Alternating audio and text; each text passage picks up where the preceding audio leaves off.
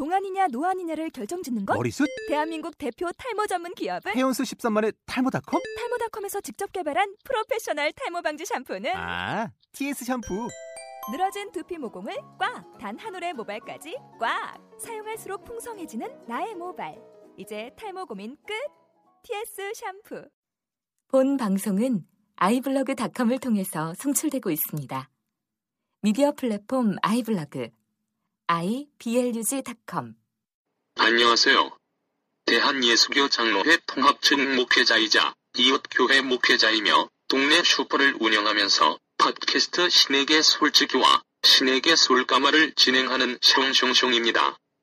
신에게 솔까말은 팟캐스트 신에게 솔직히 네 가지 부분 중 가벼운 주제인 사회 이슈와 고민 부분을 따로 분리하였습니다.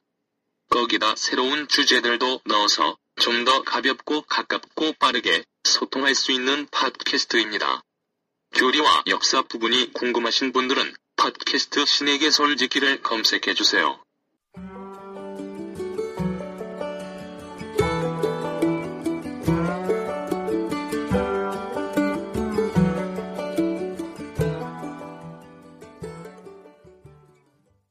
오늘 방송은 지난 공개 방송의 해설입니다.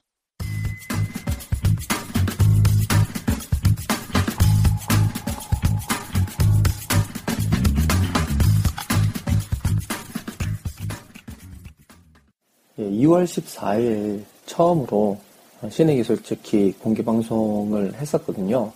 뭐 많이들 오신다 하셔서 홀을 빌려야 되나 어떻게 해야 되나 이렇게 생각을 했다가 어, 생각보다 이렇게 그날 마침 여러 일들이 일들이 생기셔서 또 목회자분들도 계셨고 해서 어, 한 10명 정도 저와 같이 이렇게 공개 방송을 진행을 했는데요. 처음에는 그 저하고 어, 게스트 두 분 우리 이창훈 권사님 그리고 어, 데이비 통님 이렇게 세 명이서 컨셉을 이제 저는 목회자 이창훈 권사님은 재직이죠. 교회 재직이죠. 항존직이라고 하죠. 예, 한 항존직으로 써 있고 또 우리 그 데이비 통님은 어, 신학생으로 혹은 이제 어, 교회 외적인 어, 관점에서 이렇게 공개 방송을 진행을 하면서 질문을 받고 이렇게 하려고 했었는데 어, 수가 이렇게 생각보다 아담하게 이제 10명 내외로 이렇게 모여서, 어, 대화를 이렇게 하다 보니까, 예, 이게 자연스러운 어떤 대화 같은 토론 같은 공개 방송이 되어서, 어, 좋았던 것 같습니다. 근데 단점은, 셋이서 했었으면 또 여러 가지 문제점을 이렇게, 어, 느 정도 그 문제의 대안이라든지, 방법이, 방법 제시라든지 이런 것들이 되었을 건데, 여러 명이 이제 같이 진행을 하다 보니까 어떤 이슈에 대해서 명확하게 이제 어, 대안을 제시하거나 어떤 이야기들을 하지 못하고 이렇게 지나가는 흐름에 따라서 지나가는 경우들이 많았습니다. 그래서 제가 음, 이번 4-3회 사랑방 시간 원래는 고민에 대해서 이야기하는 시간이죠. 이 시간을 들어서 어, 지난 공개 방송 1부, 2부의 어떤 어, 해설을 해보려고 합니다. 그래서 어, 지난 1부에서 다뤄졌던 크게 이야기한 한 8가지 정도, 또 2부에 다뤄졌던 또 한 9가지, 8가지 정도를 이렇게 음, 주제별로 어, 공개방, 공개방송에서 말하지 못한 부분들을 이렇게 제가 집어서 이야기하면서 해설을 어, 하고요. 공개방송 1부, 2부를 들으신 분들은 이 해설서까지 같이 들으시면 더 좋을 것 같고 어, 공개방송 1부, 2부를 안 들으셨더라도 한국교회 문제점에 대한 어떤 숑숑숑의 관점을 말하는 것이니까 한번, 한번 들어보시면 어, 여러분들이 음, 대형 교회에 있거나 중형 교회에 있거나 아니면 태어날 때부터 그리스도인으로서 태어났거나 어릴 적부터 어, 교회 생활을 해왔던 분들이 생각하지 못한 부분들이 있을 거라고 생각이 들어요. 그래서 그런 부분에 있어서는 어떤 관점을 넓혀주는 또 문제점을 여러분들이 바라볼 수 있게 해주는 부분이라고 생각을 해서 유익할 것 같습니다. 어, 그러면 한번 하나씩 예, 짚어 나갈 수 있도록 해보겠습니다. 서론 대형 교회, 한국 교회, 그리고 신학교회 문제에 대하여 어, 대형 교회 그리고 한국 교회, 신학교회에 대한 문제점들을 어, 첫 번째 주제로 다뤘었는데 대형 교회라는 것은 여러분들 어, 저는 이제 몇 가지 의미로 대형 교회에 구원이 없다라는 이야기를 드렸습니다.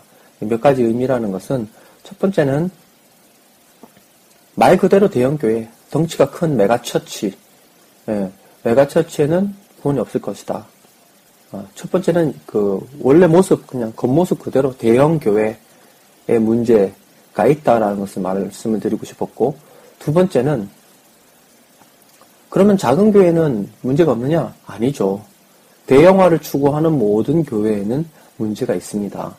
이것은 단순히 어, 외적인 크기가 크다고 해서 문제가 아니라 작은 교회에도 대형화를 추구하거나 어떤 자본적인 것들, 신자유주의적인 것들, 성서적이지 않은 모습들을 가지고 있다면 모두 다 이 대형, 대형교회 문제점과 동일하다라는 거예요. 왜냐하면 정신이 같기 때문에 그렇다는 거예요. 그런 입장에서, 그런 견지에서 보면 한국 교회 전체에 아, 많은 문제점들을 가지고 있다라는 것을 여러분들에게 설명을 아, 드리기 위해서 처음에 화두를 대형교회 구원이 있느냐라고 던졌고 예, 그것에 대해서 또 우리 공개방송 오신 분이 한국교회 구원이 있느냐라고 어, 또 반문해 주시기도 해, 하셨죠. 예, 이런 견지를 가지고 예, 방송을 해설을 들어보시면 이해가 쉬울 거라는 생각을 합니다. 대형 교회라는 것은 첫 번째 외적인 모습 그대로 대형 교회 문제도 있고 두 번째 대형화를 추구하고 대형 교회가 추구하는 어떤 그런 정신을 따라 하는 모든 교회들의 문제가 있다라는 것이죠. 어, 신학교에 관련된 문제점, 어, 분명히 열심히 공부하시는 분들도 참 많이 있습니다. 하지만 제가 이제 신학교를 다니면서 또 이제 신학교를 그냥, 음, 한국에서만 다닌 게 아니고 제가 이제 외국에서도 공부를 했었거든요. 예, 제 말은 이제 뭐 외국에 갔다 와서 더, 더 잘났다 이런 의미는 아니고요. 외국에서 경험하고 온 바를 한국에서 봤더니 이제 비교되는 점들이 있었습니다. 그 비교점이 뭐냐면 첫 번째는 음, 이런 문제점이 있어요. 그 방송에서도 말씀드렸지만 이 필수와 선택 과목에 있어서 자신이 목회자라는 신분을 준비하는 어, 마음가짐을 가지고 성서를 파고들거나 교리를 파고들거나 역사를 파고들거나 사회를 바라봐야 되는데 그렇지 못, 못하다라는 거예요. 그나마 성서에 대해서는 조금 이제 공부하려는 의지들이 있는데 교리라든지 역사라는 것은 어려워서 아예 엄두를 내지 못하는 분들도 참 많이 계시고요. 행여 교리나 역사나 어, 성경에 대한 부분들을 공부하려고 해도 사회적인 인식이 따라가지 못하는 어, 것들을 제가 많이 경험했습니다. 그래서 철저하게 사회는 배제된 어떤 신앙적인 이야기들을 교회적인 이야기들을 공부하는 사람들이 그나마 드물게 있고 대부분의 사람들은 그것마저도 공부하지 않는 모습들을 아, 제가 많이 봤습니다. 또 어떤 것이 있냐면 지금 현재의 과정은 학부 4년 그리고 신학대학원 3년 이렇게 7년의 과정이 있고요. 졸업 후에 어, 전임 전도사, 풀타임 전도사로 2년 이상 있어야 목사 안수의 자격이 있고 또 목사 안수를 위한 목사 고시를 봐, 야 되고 예, 그렇게 해서 근 9년에서 10년 가까운 시간을 공부를 해야 목사가 되는 것인데요. 근데 많은 분들이 이제 대학은 다른 그뭐 인문계라든지 자연계라든지 뭐 공대라든지 예, 예, 예체능이라든지 다른 대학을 일반 대학을 나오고 신대원만 신학대학원만 들어오는 경우가 있어요. 근데 시간이 3년이잖아요. 3년 안에 이런 공부들을 하기에는요, 시간적으로도 여유가 없고, 두 번째는 자기 스스로도 이 일반 대학과 다른 어떤 성질의 모습들이 있기 때문에 그것에 적응하는 시간도 부족하고, 아, 그래서 참, 뭐랄까요, 아쉽게 졸업을 하는 것 같다라는 생각을 합니다. 그래서 제 개인적으로는 이 기간들이 조금 더 이렇게 길어지거나 아니면 어 학부를 무조건 나오고 신대원을 졸업할 수 있도록 이렇게 과정이 적어도 5년 이상 네, 공부할 수 있도록 이렇게 되면 조금 더 이런 부분들이 해결이 되지 않을까라는 생각을 하고요. 또 이게 대형화하고 맞물려서 가는데 대형화 대형 교회가 바라는 것은 어쨌든 음, 스펙을 아주 중요시 여기거든요. 뭐 유학을 갔다 왔다든지 어떤 영어 능력이 있다든지 아니면 어떤 자격이 있다든지 이런 것들이 어, 많이 필요로 합니다. 왜냐하면 객관적으로 사람을 뽑다 보면 이제 그런 것들이 주요하게 되죠. 그래서 학생들이 음, 그것을 따라가기 위해서 원래 본질적으로 내가 무엇을 해야 되는 거에 대해서 준비하기보다 외적인 준비들이 참 많이 있다라는 거. 안 그래도 부족한 3년의 시간 동안 그런 외적인 준비들을 하다 보니까 더욱더 뭐랄까요. 교회 안에 목회자는 될 수 있어도 세상 가운데 목회자로 살아가긴 참 힘든 어떤 음, 교회 안에 목회자이지만 그리스도교적인 목회자는 아닌 그런 모습들을 띠는 것이 참 아, 안타까운 부분이라고 아, 생각이 듭니다. 물론 신학교 또 신학대학교 또 신학대학원에서 열심히 공부하시는 분들 참 많이 있고요. 또 사회적인 운동이라든지 사회적인 인식이라든지 어, 어떤 문제에 대해서 어, 예민하게 받아들이시는 분들도 참 많이 있다라는 것, 좋은 목회자들도 참 많이 있다라는 것을 여러분들이 어, 아셨으면 좋겠습니다. 예. 다 문제다라고 말씀드릴 수는 없는 부분이죠, 그렇죠? 잘 아시는 분들이 있는 반면에 어, 지금 현재 한국 교회를 한국 교회의 문제를 일으키고 있는 원인 중에 한 가지는 어, 신학대학, 신학대학원에서 제대로 준비하지 않은 분들이 있기 때문이고 그거보다도 더 큰 문제는요 무엇이냐면 음, 교단이 너무 많잖아요. 교단 안에 인가되지 않은 신학원을 나와서 전도사가 되고 목사가 되는 경우들이 참 많이 있습니다. 뭐 어느 교단은 6개월 코스만 하면 목사 안수 받는다고 하는데요. 어, 뭐 어디라고 말씀을 안 드릴게요. 아, 목사라고 해서 다 같은 목사가 아니라는 생각이 듭니다. 뭐 물론 목사 안수를 받는 어떤 뭐 시간에 따라서 사람 사람이 어떤 인성 같은 게 달라지진 않겠지만 그래도 기본적인 어떤 어, 자격 요건을 어, 그래도 기본적인 것들이 갖춰 나가기 위해서는 충분한 시간이 필요하다라고 생각을 합니다. 네, 그런 점에 있어서 저는 이제 신학대학 대학원의 문제점들을 공개 방송에서 지적을 했지만 그보다 더 큰 문제는 제대로 되지 않은 신학원이라든지 사설 신학 그러니까 정부의 인가도 받지 못하고 교단의 인가도 받지 못하고 뭐 그런 곳에서 나온 목회자들이 더 큰 문제를 일으키고 있다라는 거 그런 것들도 여러분들이 아, 유념하셨으면 좋겠다. 그래서 음, 목회자의 문제는 이런 어떤 뿌리에서 올라온 것들이 있다라는 것을 여러분들이 이해하셨으면 좋겠습니다. 대형 교회, 한국 교회의 구조적 문제들에 대해서 아, 저는 그런 생각을 해요.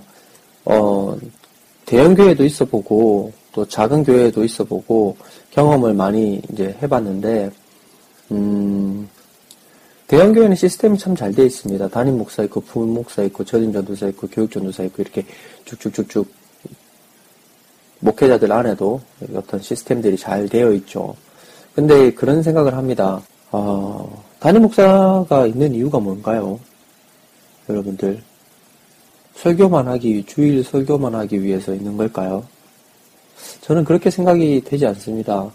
현재 대형 교회의 어떤 목사들이 가지는 어떤 문제점, 문제점이라고 하는 것은 뭐 도덕적인 문제, 윤리적인 문제도 있지만 그것보다 더 사회를 읽지 못하는 어떤 눈을 가지고 있는 문제점.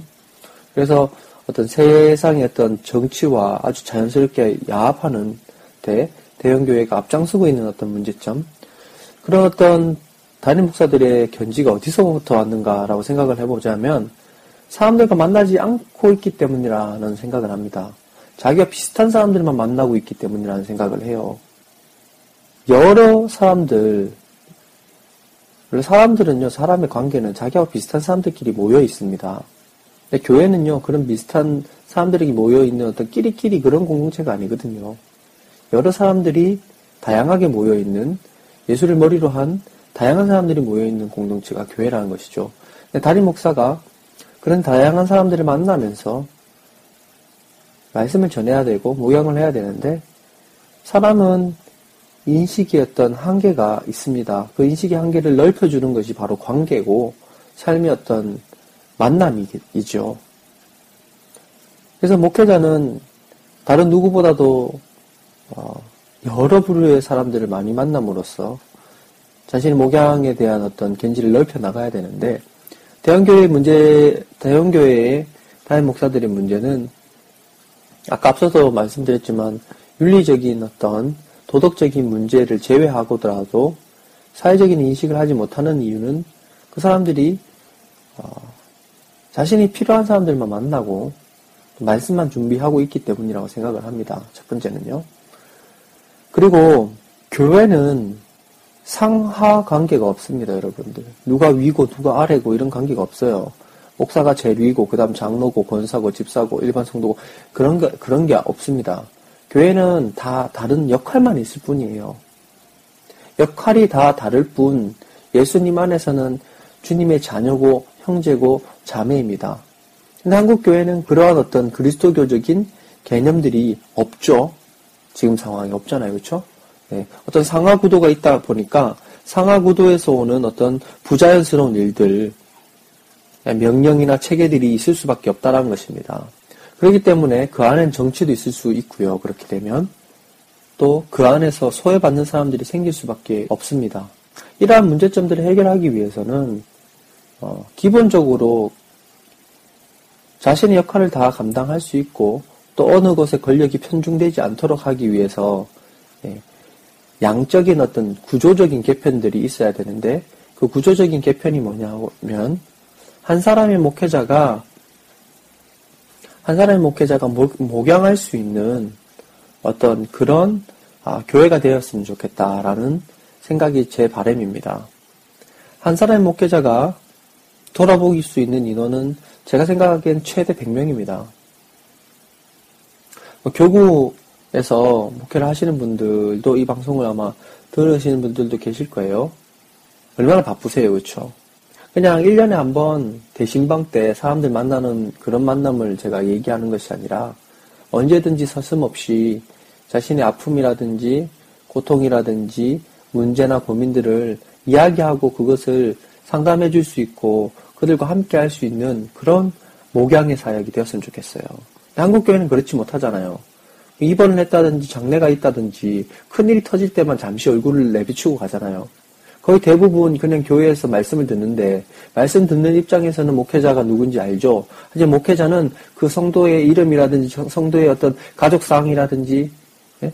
어떤 영적인 상태라든지 이런 것들을 잘 알지 못하는 상황 속에 있어요. 그러다 보니까 교회가 예, 자신들의 역할을 제대로 감당하지 못하게 돼서 양쪽으로는 커져 보일지 모르겠지만 그 안에서 어떤 갈급함들이 줄어나가 어, 줄진 않는다라는 것입니다. 그래서 제가 구조적인 면들을 첫 번째 말씀드린 이유는 한 사람의 목회자가 돌아볼 수 있는 파출소와 같은 공, 어, 동사무소와 같은 작은 교회가 필요하다는 거죠. 이게 첫 번째 해결점이라는 거예요. 대형화돼가는 교회의 문제점, 양적인 것들을 바라보는 교회들의 문제점을 해결할 수 있는 구조적인 문제는 크기를 줄여야 된다는 겁니다. 두 번째는 단순히 크기만 줄여야 되느냐? 아니다. 목회자들이 바른 자세를 가지고 있어야 되고 그런 목회자들이 이런 작은 교회 가운데 함께 할 수 있도록 노력을 해야 된다는 거예요. 신학교와 이 교회 간, 교회 간의 어떤 서로 상호 협력되는 어떤 그런 부분들이 있어야 된다라고 생각을 합니다. 뭐, 신학생들 많이 도우면 좋거든요. 여러 사람들 많이 돕기보다 한 사람을 집중적으로 돕더라도 교회가, 음, 학교에 들어가서부터, 어, 졸업할 때까지 관심을 가져주고 또 그냥 단순히 그 금전적인 것으로 도움을 주는 것이 아니라 교회 가운데 불러서 그 교회 안에 목회자가 해야 될 일들을 감적적으로 경험할 수 있도록 또 문제의식들을 바라볼 수 있도록 해 나간다면 교회련이 하나가 되어서 뭐 우리 통합측 같은 경우는 뭐 교육전도사, 전임전도사, 이렇게 부목사 이렇게 예, 단계가 있는데 단순히 뭐 어떤 처음에는 교육부서를 맡다가 나중에는 전임 전도사로 가서 행령을 맡다가 또 부목사로 가고 교구를 맡다가 이런 일들 외적인 일들을 알아가는 어떤 그런 과정이 아닌 사람의 삶들을 어루만질 수 있고 어, 함께 알아나갈 수 있는 어떤 그런 과정들을 가르칠 수 있도록 그건 학교에서 잘 하지 못하는 부분이거든요. 교회에서 또 교회에서도 너무 크면 그런 일들을 하지 못해요. 그래서 상호 간에 협력하고 또 상호 간에 이것을 주고받으면서 교회론을 같이 해 나갔을 때 많은 작은 교회들이 예, 전국의 여러 군데서 예, 자신의 임무들을 해 나갈 때 개혁은 이루어진다라고 생각합니다. 기득권, 패러다임, 답을 강요하고 답을 원하는 교회에 대해 또 세 번째는 어떤 교회 기득권 그리고 시대적인 패러다임과 어떤 교회에 대해서 이야기를 나누는데요. 교회는 이렇게 기득권들이 참 많이 있죠. 말로는 뭐 이렇게 등급을 따지지 않는다. 계급이 없다라고 말하지만 사실상 계급적으로 돌아가고 있어요. 이 한국 교회의 문제점 중에 이거는 뭐잘 드러나지 않지만 참 무서운 문제점이 하나가 있다면 그것은 어떤 시대적인 패러다임을 쫓아가는 어떤 교회에 있습니다. 시대적인 패러다임이라고 하는 것은 요즘에 어떤 경제적인 어떤 그런 패러다임, 신자유주의적인 어떤 패러다임, 자본주의적인 패러다임이 교회 가운데 깊숙이 놓여 있습니다. 무엇이냐고 하면 어떤 자본주의 논리처럼 뭐랄까요 교회 안에 낮고 가난하고 또 돌아봐야 될 사람들을 나와 같이 있던 여기 여기고 생각하기보다 음, 경제적인 어떤 가치로서 이렇게 돌아간다는 것이죠. 그래서 돈이 많은 사람들을 더 아, 좋아하고 그리고 또 교회가 이렇게 덩치가 커지다 보면 일방적으로 이렇게 답을 던져주는 야 이게 정답이야 이렇게 강요하는 어떤 그런 교회 문제점들도 있습니다. 같이 이렇게 이야기를 해 나가고 같이 대화하고 토론함으로써 서로가 사실 그렇거든요. 아, 그리스도인들 중에 하나님을 다 아는 사람은 세상에 없어요. 목회자도 똑같습니다. 신학적인 어떤 그런 음, 공부들을 더 했을 뿐이지 하나님을 인식하는 면에서는 음, 다른 사람들하고 이렇게, 그렇게 특별하진 않는다라고 생각을 해요. 근데 한국 교회는 워낙에 아, 제가 처음에도 말씀드렸지만 구조적으로 양적으로 이렇게 많다 보니까 그 서로 간의 어떤 대, 관계라든지 대화들을 할 수 있는 창구들이 없어요. 특히 목회자와 성도들 간에는 그러한 어떤 관계들을 맺고 이야기들을 나눌 수 있는 어떤 그런 시간이 없습니다. 그러다 보니까 답은 항상 위에서 아래로 던져주고 또 정말 궁금한 것이 있어서 질문하면 그것을 회피하는 어떤 그런 것들이 지금 현재 교회의 모습이거든요. 그런 모순들이 생기게 되는 첫 번째 이유는 양이 많다는 거예요. 수가 많으니까 다 털어보지 못하니까 그냥 답을 던져줄 수밖에 없고 예. 낚시하는 법을 가르쳐 주기보다는 물고기 잡아서 던져주는 어, 그런 일밖에 할 수 없고 또 반대로 이거 이게 뭔가요? 이걸 어떻게 해야 될까요? 내가 고민이 이런 것인데 사회적인 이런 이슈들이 있는데 이건 뭘 뜻하는 걸까요? 이렇게 이야기를 나눌 수 있는 시간들이 없다는 거예요. 시간도 없고 어떤 그러한 어 환경도 되지 않고 그러다 보니까 교회라는 것은 예수 그리스도를 머리로 한 공동체고 그 그리스도교의 공동체성이 있어야 되는데 커뮤니케이션이 부재하다 보니까 그 공동체성이 사라지게 돼버리는. 그래서 그 안에서도 끼리끼리 자기가 원하고 필요하고 한 사람들끼리만 모이게 되고 또 신앙적으로도 이건 이런 거야, 저건 저런 거야 하는, 하는 식으로 자기 신앙도 자기 입맛대로 골라가면서 그 골라서 입, 입에 맞는 사람들끼리 모여서 어, 그 큰 교회를 유지하고 있다는 것이죠. 큰 문제입니다. 설교 자체도 그렇습니다. 설교 뭐 인기 있는 아, 목사님들의 설교를 들어보면 답이 다 나와 있어요. 너무 쉬워요. 이렇게 해야 돼. 저렇게 해야 돼. 하나님 뜻은 이거야. 저거야. 들으면 아, 그것도 그렇게 맞구나. 근데 하나님의 말씀은 그렇게 일어나되지 않습니다. 다양화되어 있어요. 감춰져 있는 비밀과 같고 감춰져 있는 보화와 같은 말씀들이에요. 그래서 그것들을 그냥 단순히 이건 이런 것이야 라고 인식시켜버리고 다음에 사람들이 그, 그 관련된 말씀을 들으면 아, 이건 이거지라고 판단해버리면 하나님의 어떤 그 신비 속으로 들어갈 수 없게 되는 것입니다. 단순하지 않는, 그래서 함께 고민할 수 있는, 함께 고민함으로써 주님께 나아갈 수 있는, 또 사회적인 문제점들도 고민하고 그리스도인으로서 어떻게 해야 될지를 나눌 수 있는 그런 것들이 필요한데 한국 교회는 그게 참 되지 않다, 않는다라는 거죠. 그렇게 되지 않는 이유는 우선 양적으로 너무 크고, 두 번째는 생각하지 않는 시대 속에 우리가 살고 있고, 학교도 그렇고, 사회도 그렇지 않습니까? 정말 궁금하고, 정말 소중하고, 정말 중요한 것이 있다면 그것에 대해서 알려고 노력할 겁니다. 예를 들어서 내가 사랑하는 사람이 있으면 그 사랑하는 사람이 뭘 좋아하는지 알기 원하잖아요. 그런데 왜 예수님의 사랑을 경험했다라고 하는 사람들은 예수님의 사랑이 무엇인지, 은혜가 무엇인지를 생각하기보다 누구에게 쉽게 얻어진 어떤 답들만을 음, 얻으려고 노력하는지 모르겠습니다. 데카르트가 그랬죠. 생각한다 고로 존재한다.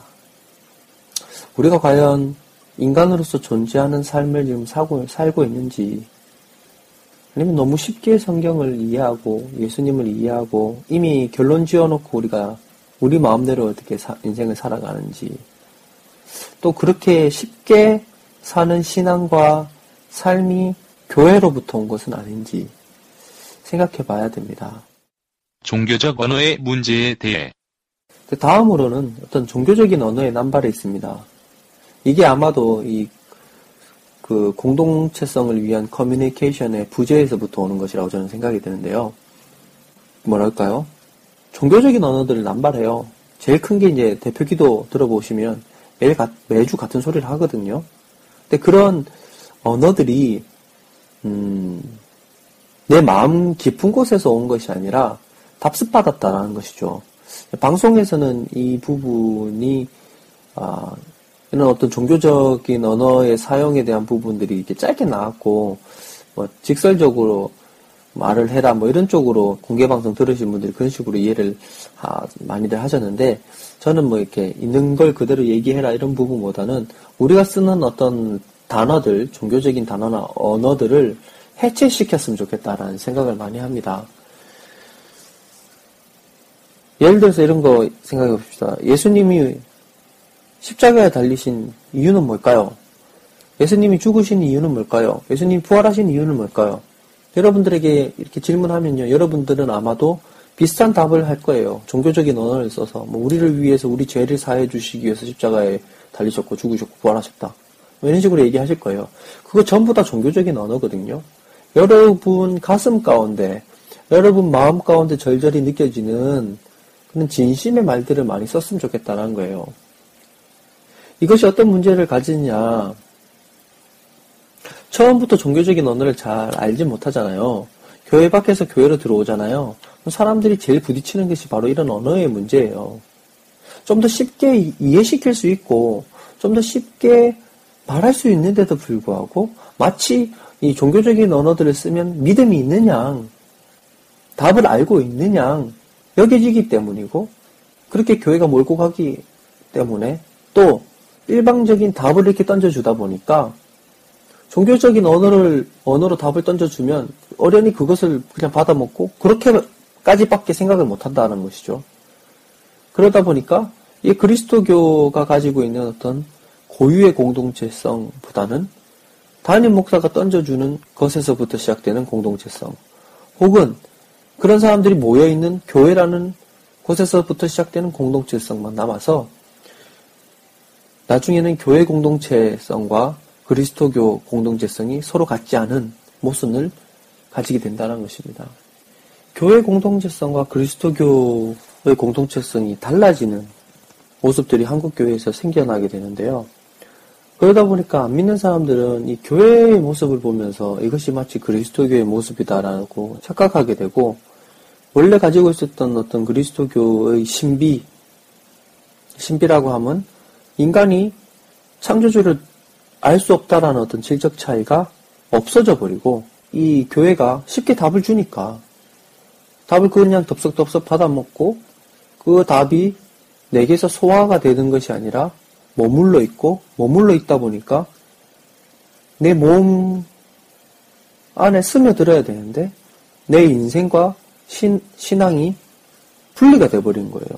이게 내 마음 가운데서 소화가 되어서 흡수가 되어서 신앙과 삶이 하나가 되어서 나가야 되는데 답을 그냥 그대로 줬, 줬기 때문에 너무 쉽게 얻어진 것이기 때문에 이걸 소화시킬 수 없어서 몸 안에 그대로 남아있는 거예요.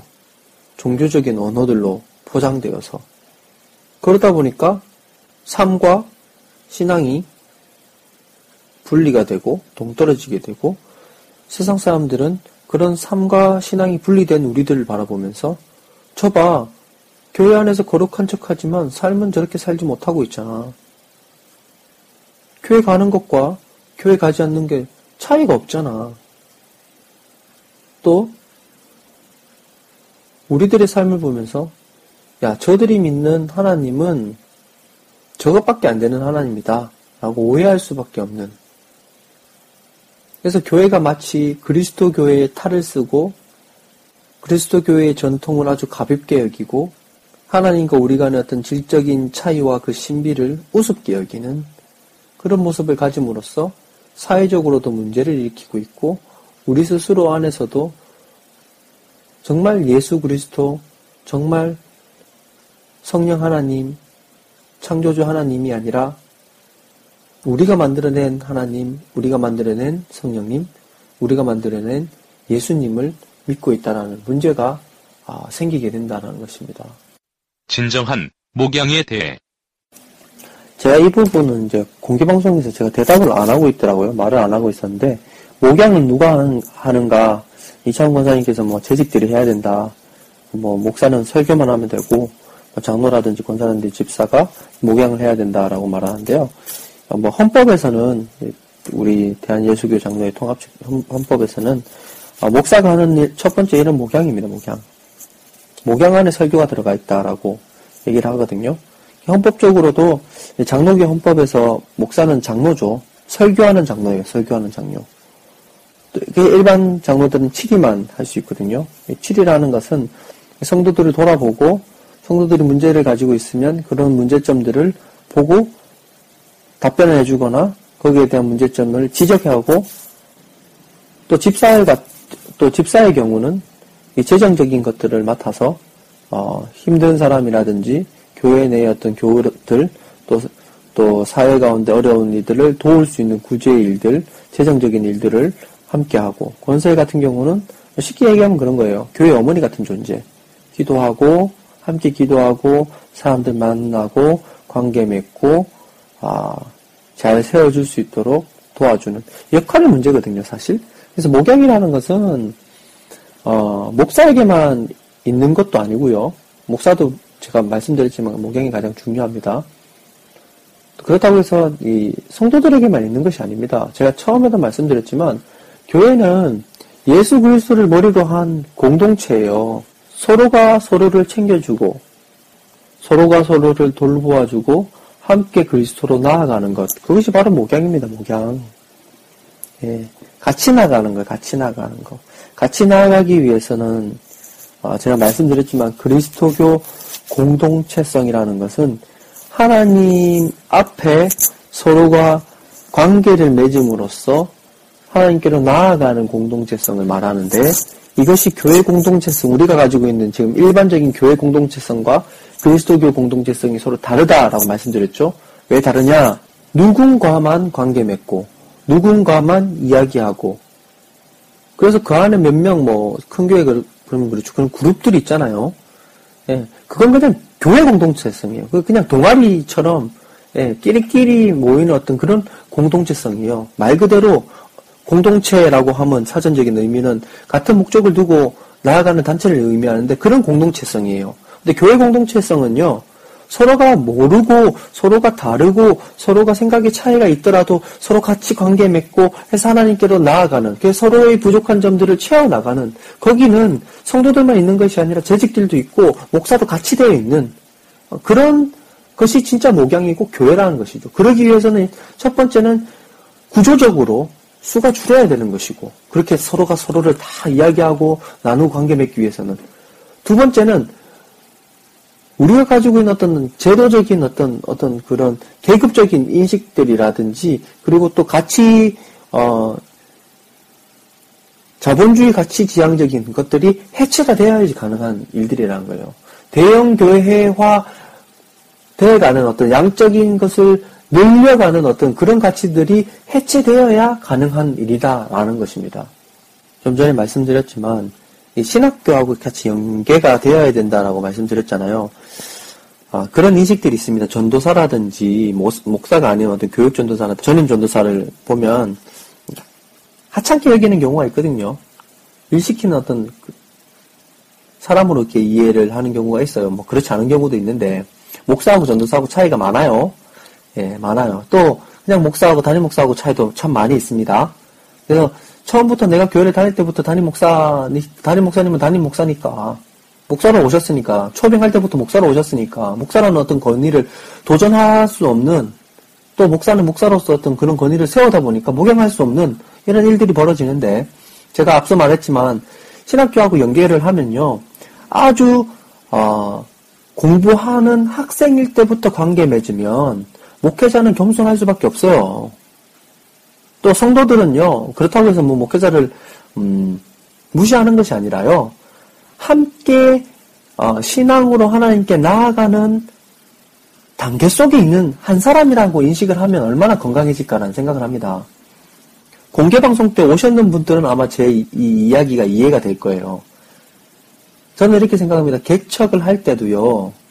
예, 그때 데이비 성님이 말씀하셨지만 성도들이 개척한데 목사가 오는 경우와 목사가 개척을 해서 사람들이 오는 경우하고는 개념 자체가 다를 수 있어요. 권력의 지향성 자체가 다를, 다를 수 있어요.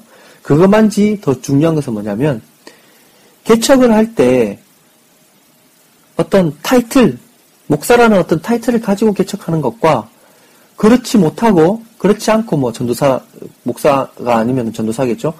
전도사의 타이틀로 혹은 신학생의 타이틀로 개척을 하는 거하고 달라요. 생각해 보십시오. 아직 부족한 입장으로 개척을 하는 거예요. 성도들한테 이렇게 얘기하겠죠. 너나 나나 같다. 나도 지금 앞으로 나가야 될 일들이 있고 너도 앞으로 나가야 될 일들이 있다. 우리 하나님을 위해서 예수 그리스도를 지향하면서 우리 같이 해 나가자 하는 것과 야 나 목사, 너 성도, 야 이렇게 해야 돼, 저렇게 해야 돼, 개척하면 이렇게 할 겁니다, 저렇게 할 겁니다. 이렇게 해 나가는 거하고는 개념이 다르다는 거예요. 진정한 목양은 서로의 관계 속에서 이루어지는 것입니다. 그, 그 속에서 정말 진정한 그리스도교 공동체성이 이루어지는 거예요. 한번 보세요. 갈라디아서에 보면 바울이요 베드로를 야돈칩니다. 베드로는 예수님이 수제자고 사도예요. 근데 바울이 그 베드로를 야단칠 수 있었던 것은 뭐냐면 그리스도 안에서 똑같은 형제이기 때문입니다. 근데 이러한 것들이 나중에 되면 제도적으로 교황제가 되고 또뭐 옥사 직분 장로제가 되고 이런 식으로 바뀌어가면서 껍데기만 남아 있는 거예요.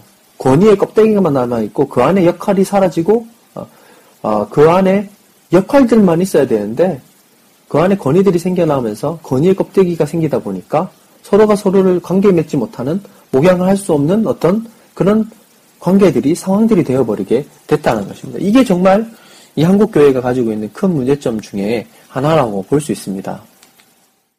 교회의 분할에 대해.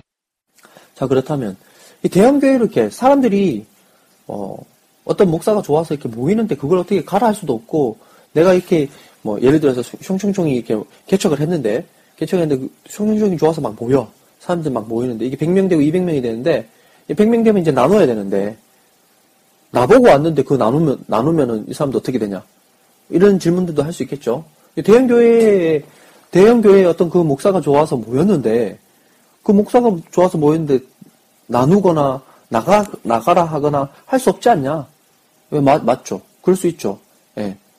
근데요. 교회 안에 교육이 필요하고 교회 안에 음, 함께 신학에 대한 어떤 어, 고민과 토론이 필요한 이유가 뭐냐면 교회는 손가락을 보는 것이 아니라 달을 바라보는 공동체라는 거. 다시 말하자면 교회는 예수를 바라보는 것이지 목사를 바라보거나 어떤 사람을 바라보는 공동체가 아니라는 것을 인지시킬 수 있는 교육이 되어져야 되고 그런 교육들이 되어가면 또 그런 것들을 이해하면 나는 누구를 누구 때문에 왔지만 그 사람 때문에 있는 것이 아니라 예수 때문에 있는 것이고 또 그러한 필요들을 채워나갈 수 있는 충분한 방법들이 있어요. 예를 들어서 A라는 교회를 어, 숑숑숑이 어, 개척을 했습니다. 뭐올 연말 되면 진짜 개척하겠지만 개척을 했어요. 개척했는데 거기 교회에 사람들이 막 모여요. 100명에서 200명 뭐 늘어나요. 총총적이나 목회자는 그 사람들 다 목양할 수가 없어요. 그래서 이제 분리를 해야 되는데 분리를 해야 되는데 사람들이 분리하는 거 싫어해요. 싫어할 수 있어요. 그렇죠? 아 나는 이분하고 있고 싶은데 근데 이 문제를 해결할 수 있는 방법은 제가 아까 처음에도 말씀드렸죠. 신학교하고 연결해야 돼요. 그래서 학생들을 키워나가야 돼요.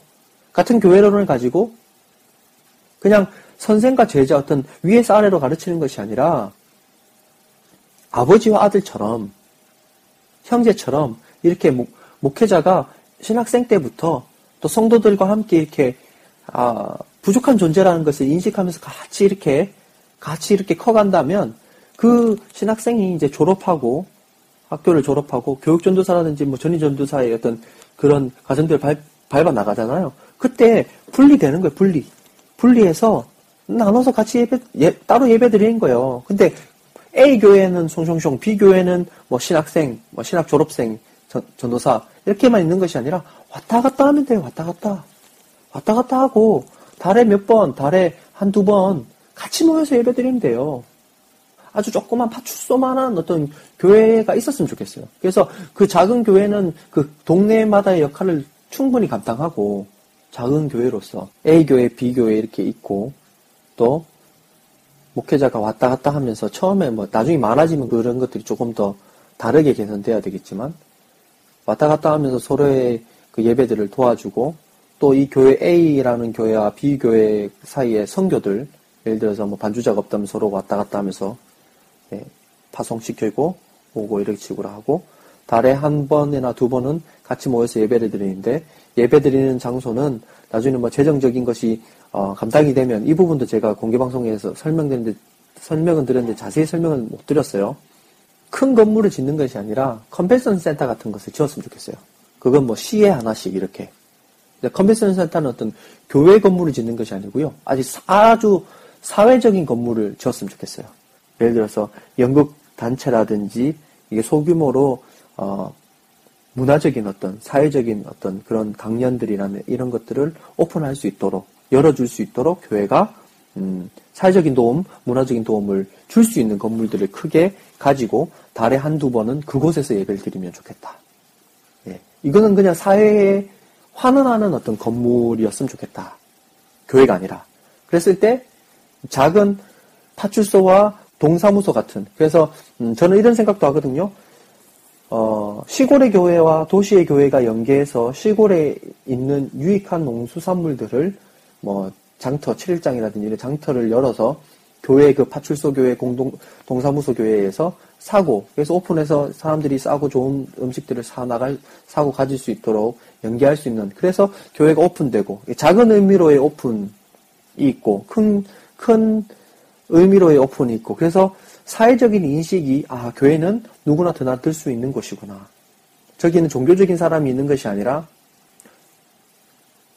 하나님 앞에 어, 부족한 한 사람이 언제든지 어느 때든지 들어갈 수 있는 곳, 나갈 수 있는 곳이구나 라는 인식들을 준다면 그거 하나로도 큰 한국교회의 어떤 교회 문제들을 해결할 수 있는 방법들이 있지 않을까 라는 생각을 했습니다. 개교회 문제와 제자 훈련의 문제에 대해 또 한국교회의 가장 큰 문제 중에 하나는 개교회주의가 아닐까라는 생각을 해요. 우리 교회는 안 그런데 어떤 사회적 문제가 일어난 교회나 목회자를 보면 저 교회는 저래 일부야 우리는 안 그래 이렇게 말하는데 사실 이런 말들이 어디서 나오냐면 우리라는 교회는 일치를 얘기하고 있거든요. 성경에 나오는 시향성서의 어떤 교회들을 보면 서로가 서로를 연계하고 도와주고 있어요. 예를 들어서 바울이 뭐 고린도 교회라든지 다른 이제 어, 아시아 교회들의 연보를 가지고 예루살렘 교회를 돕기 위해서 가잖아요. 예, 서로 소통하고 있고 서로 통하고 있고 내 교회 너 교회가 아니라 이 교회라는 것은 건물로 된 것이 아니라 예수를 머리로 하는 공동체를 교회라고 하죠. 그렇기 때문에 이 교회라는 것은 단순히 어떤 소망교회, 여의도 순복음교회 이런 교회를 의미하는 것이 아니라 예수 안에서 예수를 머리로 쫓는 모든 사람들이 교회라고 말할 수 있습니다. 그렇기 때문에 우리 교회는 안 그래. 여기서부터 문제는 시작되는 거죠.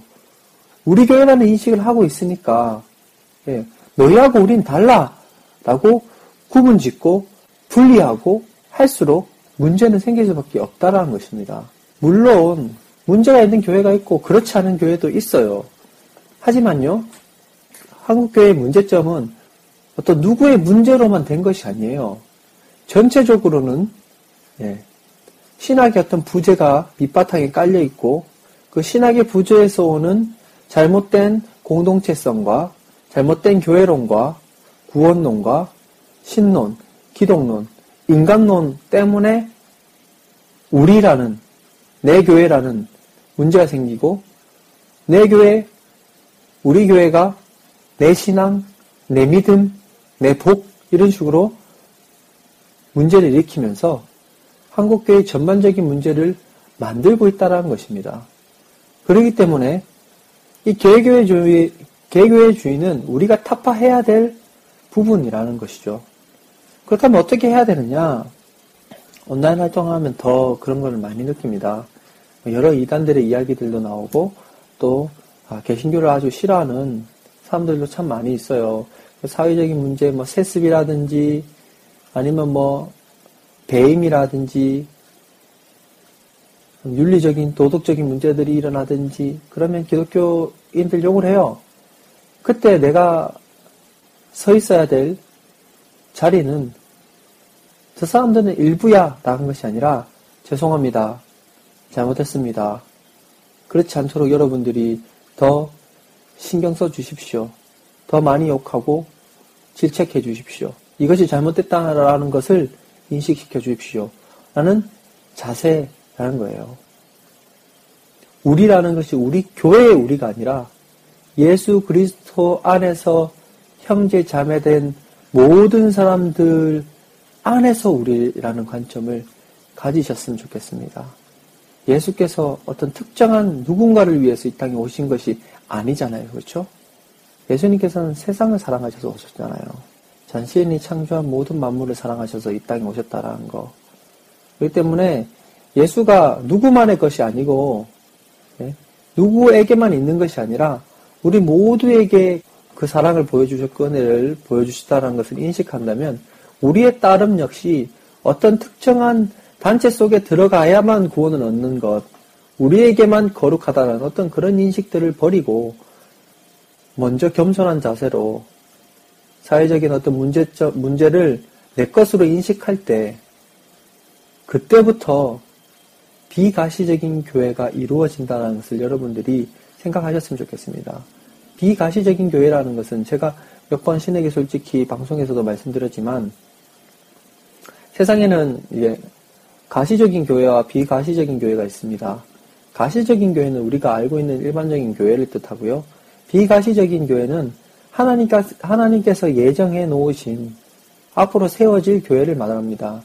앞으로 세워질 교회라는 것은 건물로서 교회를 말하는 것이 아니라 예수를 따르는 한 사람 한 사람들을 말하는 것입니다.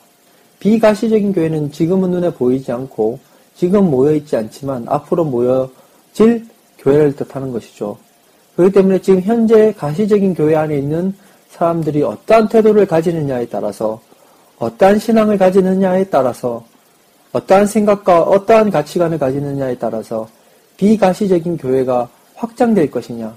이 비가시적인 교회는 하나님 나라이기도 하죠. 하나님 나라가 확장될 것이냐, 축소될 것이냐, 우리한테 달려있다는 것입니다.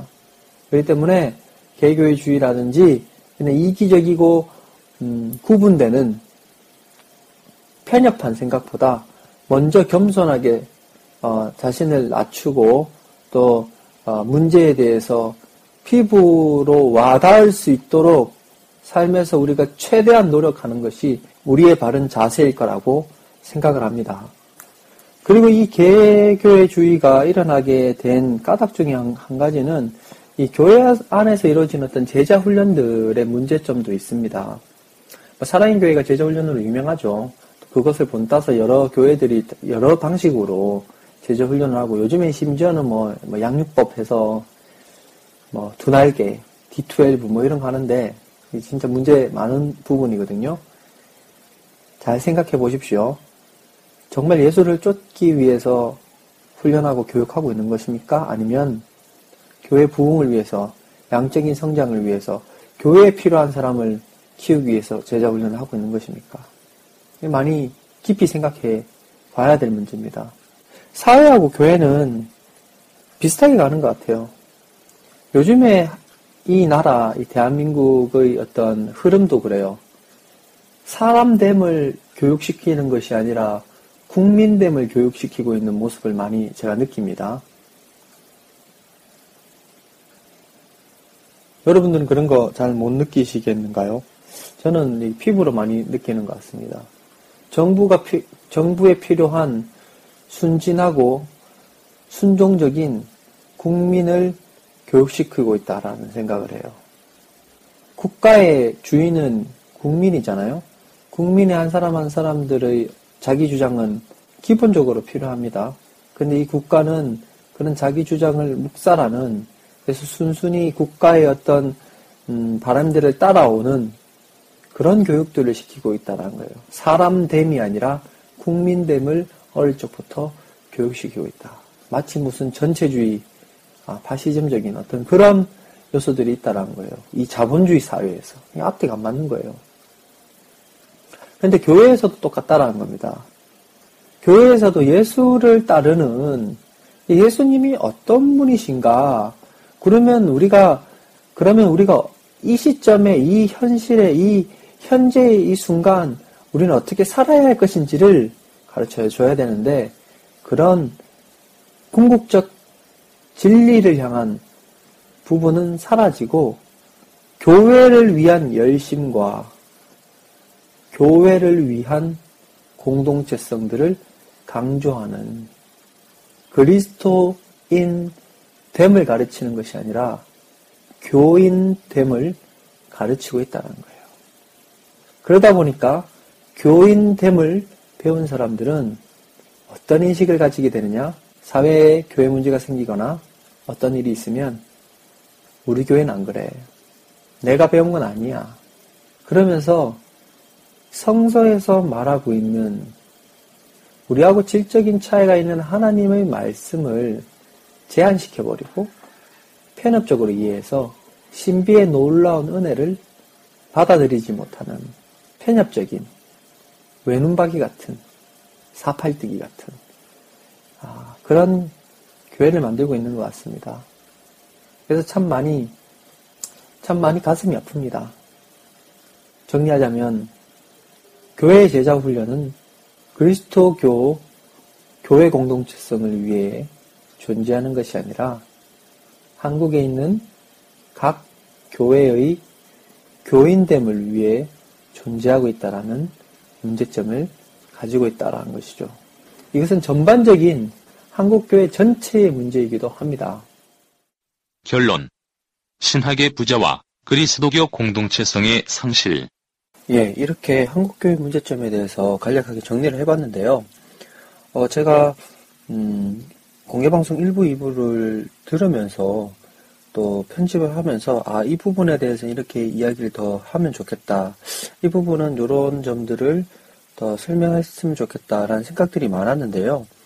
사실 시간이 이렇게 없다 보니까 그런 것들 들으면서 정리를 하고 또 그 정리한 것들을 다시 이렇게 해설로 녹음을 해야 되는데 생각나는 대로 녹음을 하다 보니까 빠진 부분들이 많이 있는 것 같습니다. 어, 전체적인 한국 교회의 문제점을 요약을 하자면 이렇습니다. 크게 두 가지로 나눌 수 있다라고 생각을 하거든요. 첫 번째 부분은 어떤 부분이냐면 한국 교회의 신학의 부재 그리고 또 신학의 부정으로 이어지는 음, 신학의 문제가 첫 번째 가장 큰 이유라고 생각이 들고요.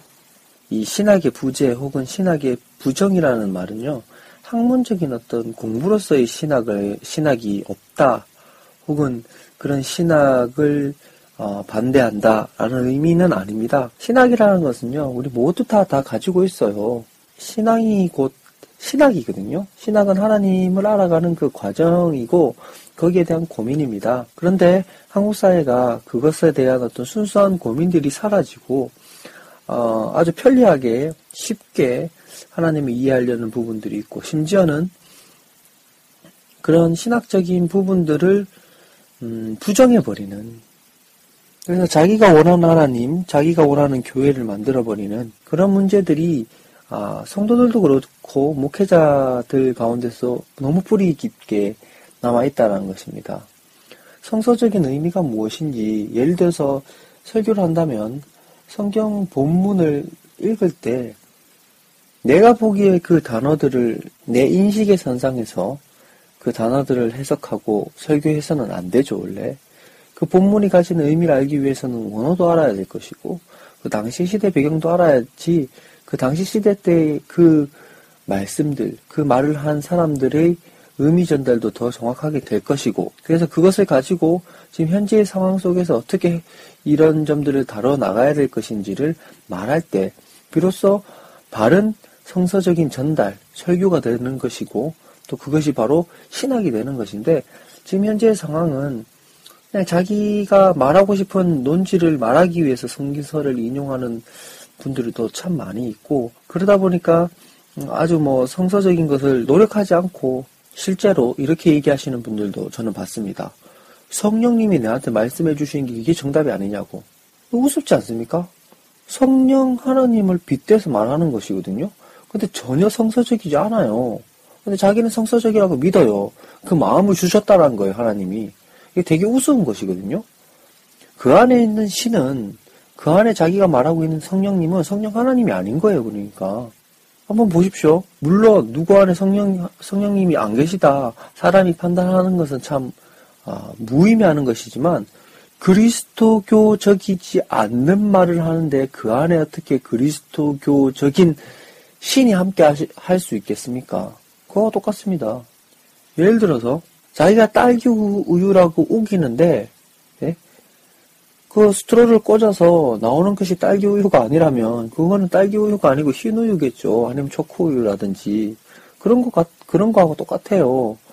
내가 그리스도교적인 말을 하지 않고 그리스도교적인 어떤 어, 성서적 말들을 전혀 모르는 상태에서 이것이 하나님 말씀이다라고 말하는 것은 대체 말도 안 되는 일이잖아요. 그런데 한국 교회는 그런 것들이 너무 만연하다는 것입니다. 이것은 한국교회의 어떤 내적인, 한국교회의 내적인 문제점을 집약해서 말씀드리는 것입니다. 외적인 부분은 뭐가 있느냐? 제가 아까 제자훈련 관련해서도 이 해설 방송을 하면서 몇 번 말씀을 드렸지만, 그리스도교 공동체성이 있는 것이 아니라 한국 교회 공동체성이 있고 또 한국 교회 공동체성만 있는 것이 아니라 각 교회 공동체성만 남아 있다는 거예요. 무슨 말이냐? 외적인 문제는 한국 교회의 내적인 문제는 신학의 부정 혹은 신학의 부재라고 말할 수 있는데 외적인 문제는 무엇이냐? 그리스도교 고유의 공동체성이 남아 있지 않다는 겁니다. 예수로부터 시작하고 존재되었던 예수를 따르는 예수를 머리로 해서 따르는 어떤 그런 고유의 공동체성은 전혀 남지 않고 한국 교회 만의 공동체성 이것도 아주 좋게 얘기하는 거예요. 극단적으로 말하자면 각 개교회의 공동체성만 남았다는 겁니다. 뭘 말하느냐? 여러분들 공동체라는 것은요 어떠한 목적으로 모인 모임을 말합니다. 그런데요, 교회라는 것은 예수를 머리로 한 공동체예요. 근데 예수가 없으면 그 공동체는 공동체가 아닌 것이죠. 그런데 한국 교회의 문제는 그리스도교적이지 않다는 것이 문제라는 거예요. 어떤 분들이 이렇게 얘기해요. 교회에 목사님이 문제가 있고 교회 안에 무슨 다툼이 있어서 예? 나가고 싶은데 그래도 그 교회를 생각하면 나갈 수, 가 없다고 그런 사람들이 많은데 나가고 싶은데도 교회를 지키는 사람들이 많다. 그렇기 때문에 이 교회는 참 좋은 교회다. 공동체성을 지키려고 하고 있다. 다시 한번 생각해 보자면 그 안에 과연 무엇 때문에 남아 있느냐는 거예요. 저는 제가 교회 목, 목회를 하면서 이 바라보면 아, 모르겠어요. 이런 부분도 참 장점이 될 수 있겠지만, 사람은 참 관계성을 가지고 살아가요. 교회에.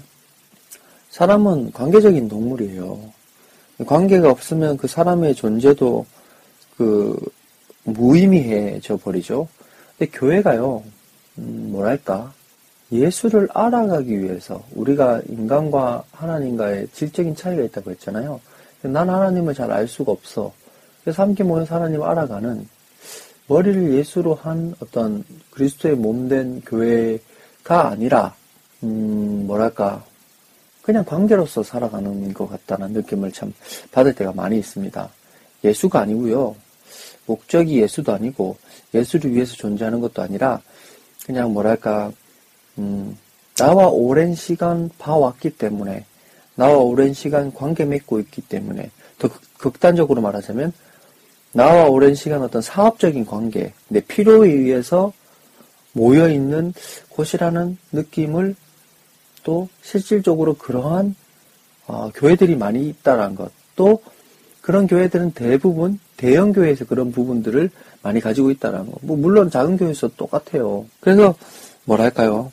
한국 교회 외적인 모습, 외적인 문제의 핵심은 그리스도교 고유의 공동체성을 잃어버리고 단어만 교회 공동체성이지 더 이상 교회가 아닌 공동체성으로 유지되는 교회들이 너무나 많이 있다라는 것입니다.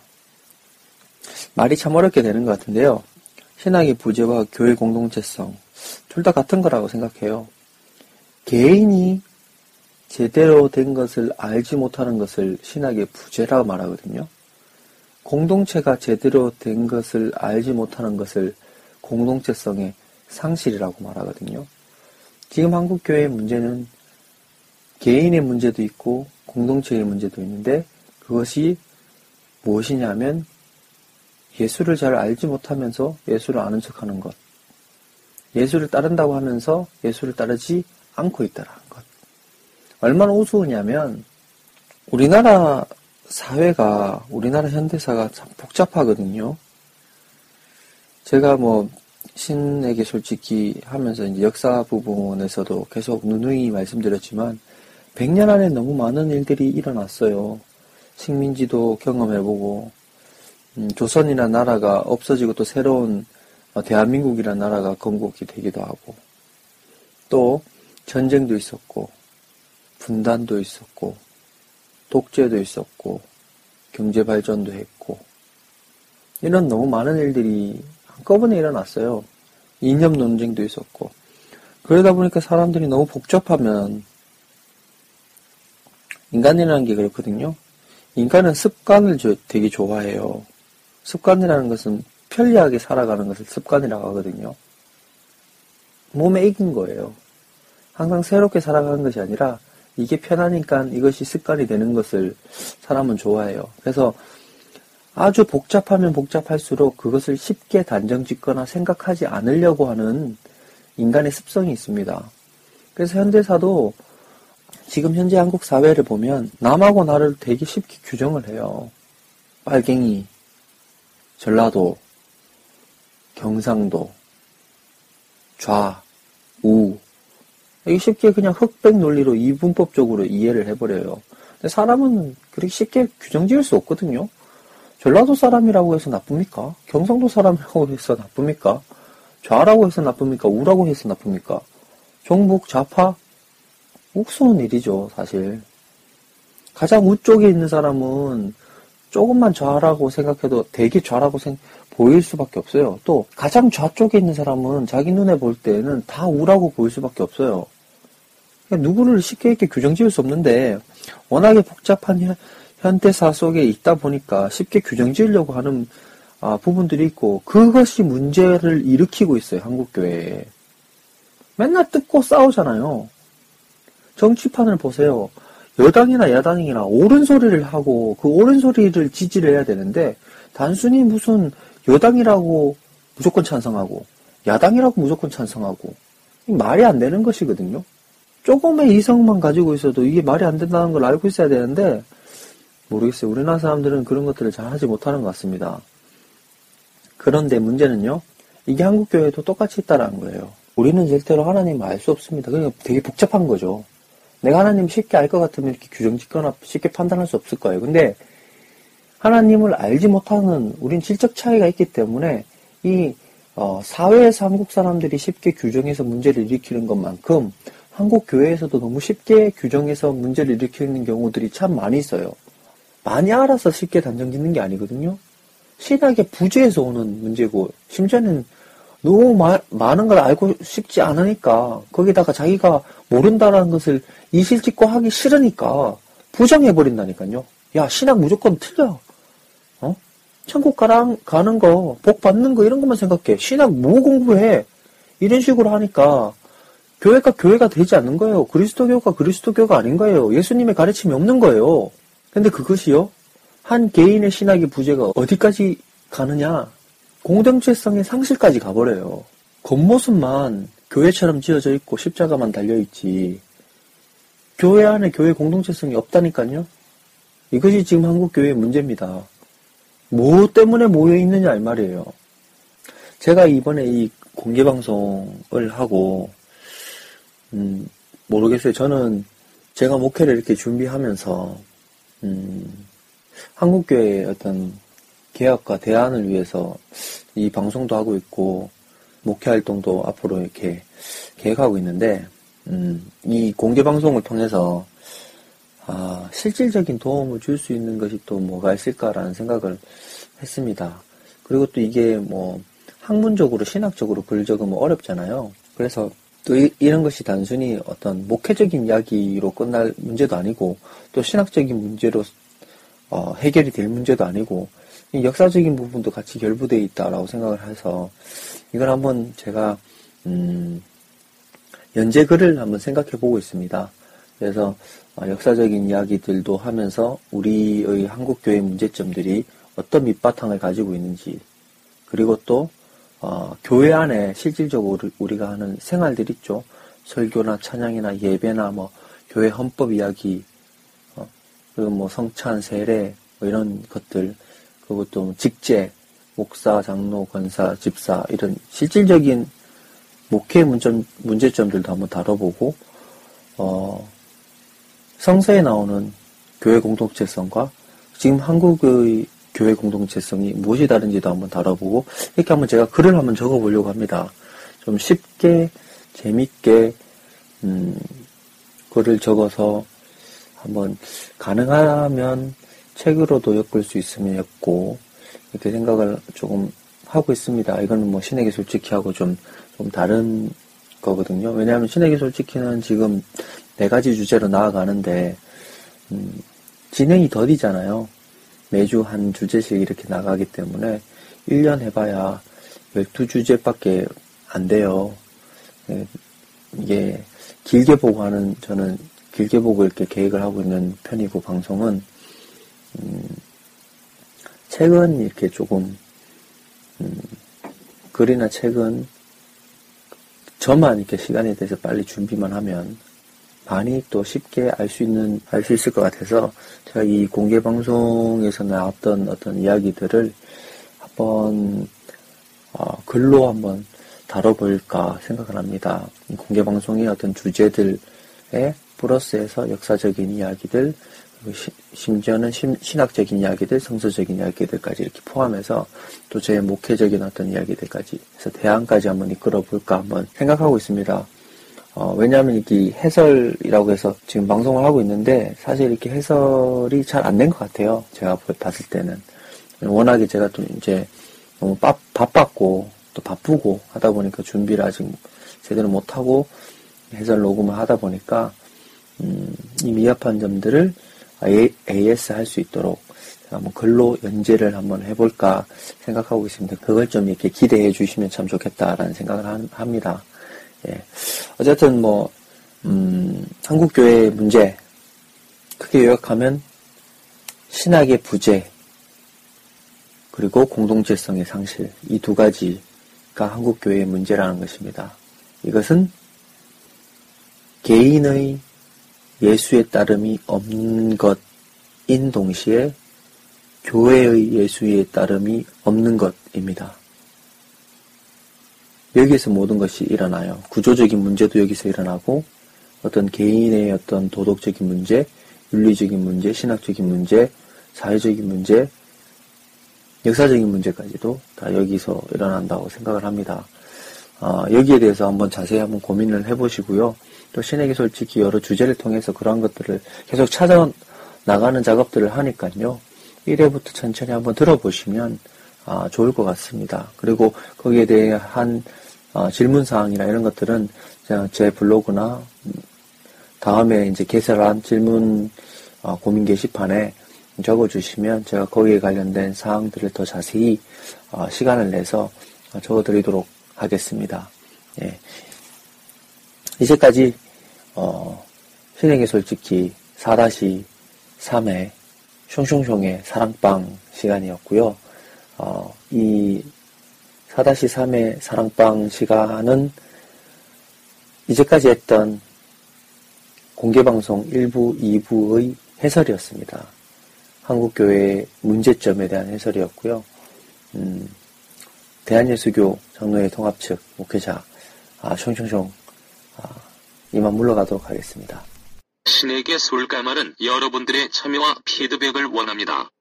페이스북을 하시는 분들은 숑숑숑을 검색해 주셔서 페친을 걸어 주시거나 G O O D S A R A M 12 골뱅이 한메일 dot net good 사람 숫자 12 골뱅이 한메일 dot net으로 메일 주시면 감사하겠습니다.